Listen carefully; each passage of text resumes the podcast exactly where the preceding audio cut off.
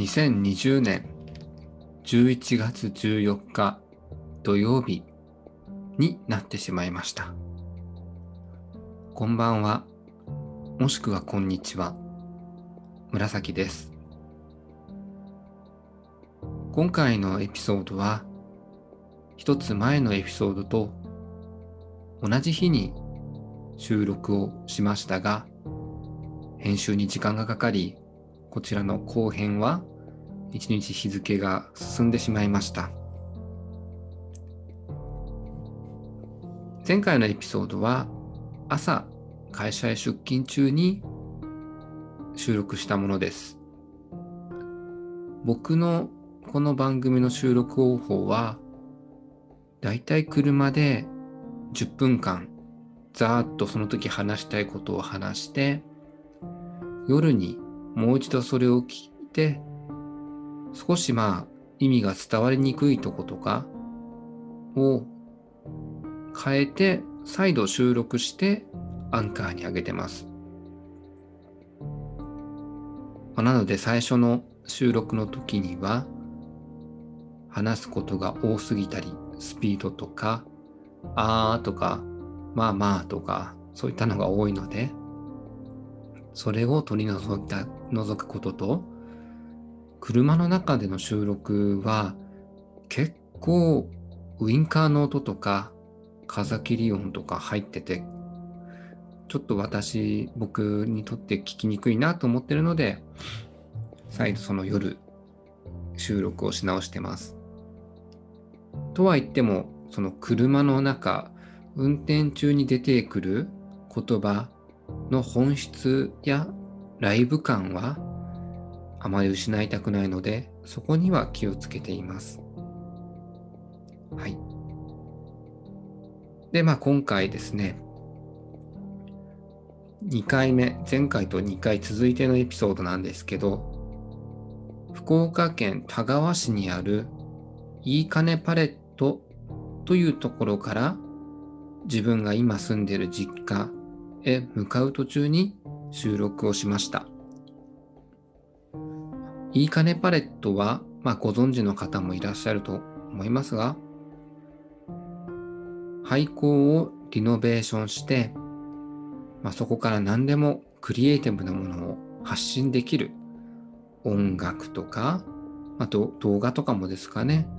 そういった何かこう知的好奇心を刺激されるような非常にまあ僕からしたら魅力的な場所になってましてもう行くだけでなんかできそうなそういうワクワク感が止まらない場所ですここで僕が好きな歴史クリエーションプログラム古典ラジオも収録されています要はもう聖地ですね、まあ、そこに12月で企画しているリスナーのオフ会の下見のために行きました。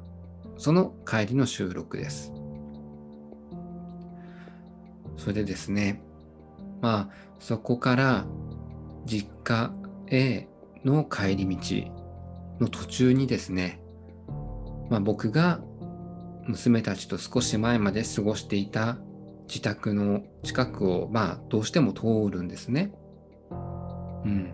まあ、前回娘たちのことを話したんですけど、少し話し足りないな、少しというか全然話し足りないなと思って、また今回も娘たちと僕、後編ということでお届けしています。はい。まあ、前置きは長くなりましたけど、そうですね。うん。何から話そうかな。うん。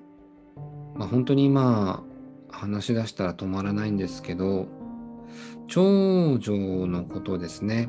まあ10歳。ボーイスカウトに少し前から入っていて、まあその前もダンスとか、何したっけいろいろ習い事はしたんですけど、なかなか続きませんでした。まあ続けばいいとは思ってないんですけど、まあ親としてはね、続いた方がいいんじゃないかなとかも思ったんですが、ボーイスカウトは、まあ、野外での活動長女は結構外で遊ぶの好きだったからですね。ですし、まあ毎回やることがね、変わるっていうことで飽きにくい。うん。ということで、なんか長女の性格にはマッチしたみたいで、非常に毎回楽しくね、あの、活動に、だいたい月2回かな、行ってました。で、私や、まあまあ、家族ぐるみで、次女もね、あの、その場に連れてってたので、ボーイスカウトが生活の一部になって行って、私もまあ、指導者の資格を取らせてもらったりしてました。うん。いろんな経験できましたね。募金活動もしたし、まあ、長女と他の親、大人たちとの関わり方などを間近で見ることもできましたし、僕もまあ指導者とかになったりもしたので、自分の子供以外の子供との接し方、うん、挨拶とかだけじゃなくてですね、を学ぶこともできた。非常にいい経験でしたね。うん。まあ、そんなね、まあ結構あの、いい子、いい子と言ってる長女を一度だけ本気で叱ったことがあります。それは3歳、4歳ぐらいだったかな、の時に、あの、まあ、普段福岡県といえ結構田舎に住んでるんですが、都会の天神の方のですね、デパートに出かけた時です。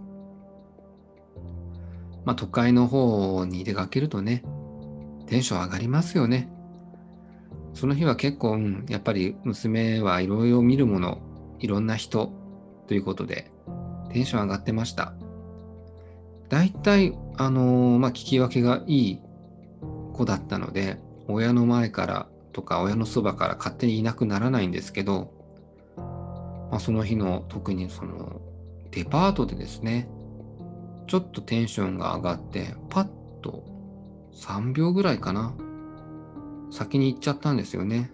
角を曲がった感じで。で、私たちも、ああ、行ったねぐらいだったんですけど、見失ったんですよね。本当に、どこにいるかわからなくって、恐怖でした。たったほんと3、4秒なんですけど、どこを見ても長女の姿がなくて、冷や汗と、まあ、心臓が、のね、鼓動が速くなるのを感じました。妻はまあパニックですね。もうパニックが表面出てました。僕はそれを抑えようと思ってましたけど、やっぱ正直パニックでした。一つ違う通りを見たり、うろうろうろうろしてみたりしたんですけど、どこにも見当たらない。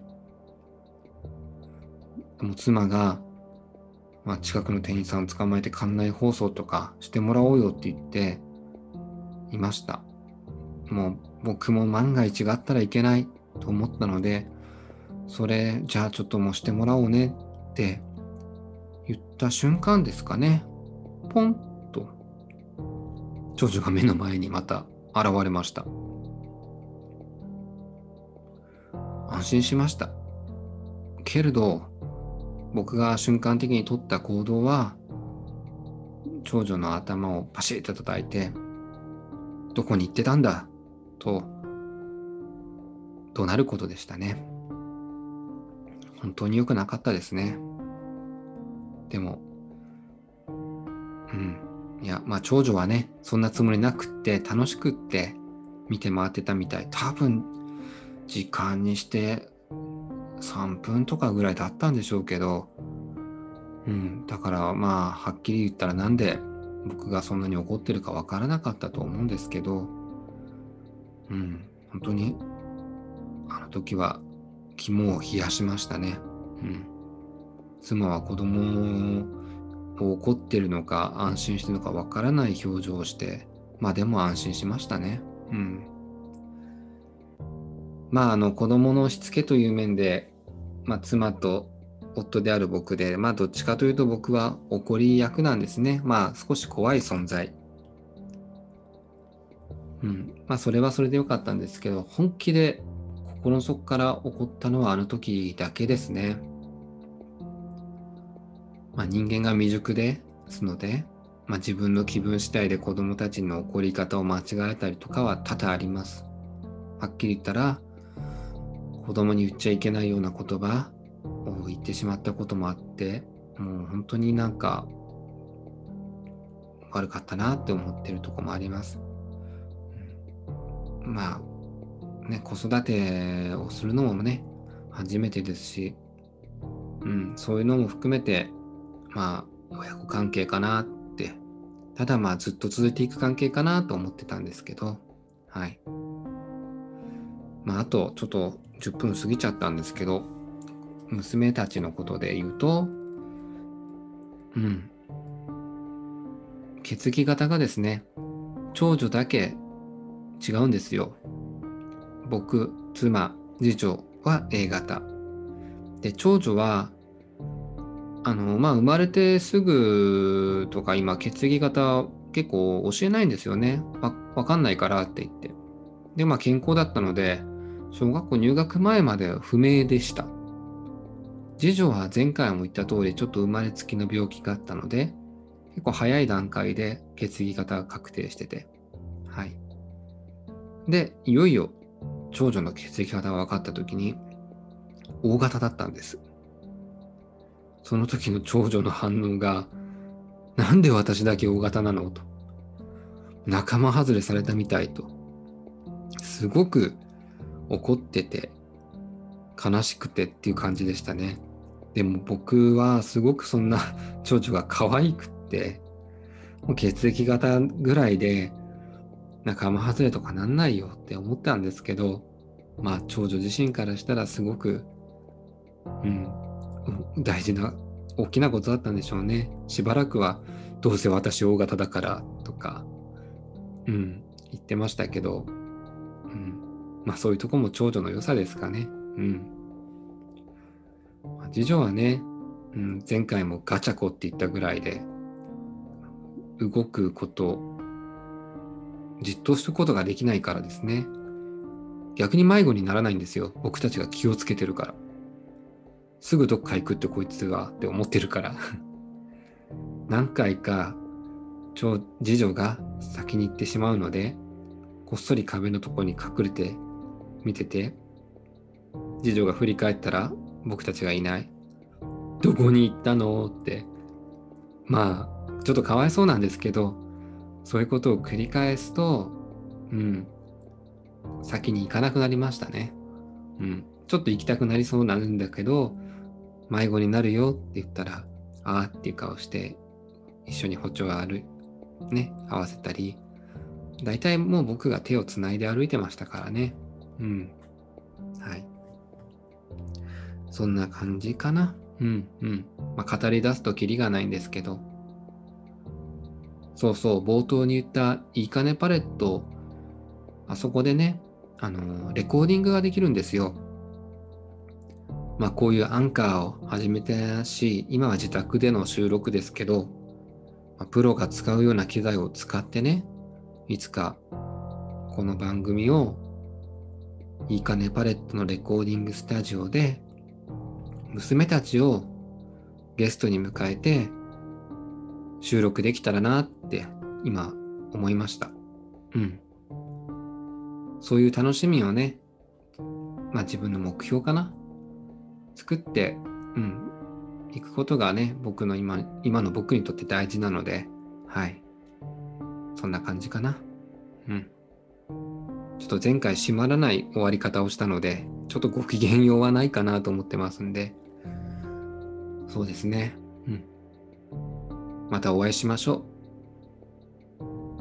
ありがとうございました。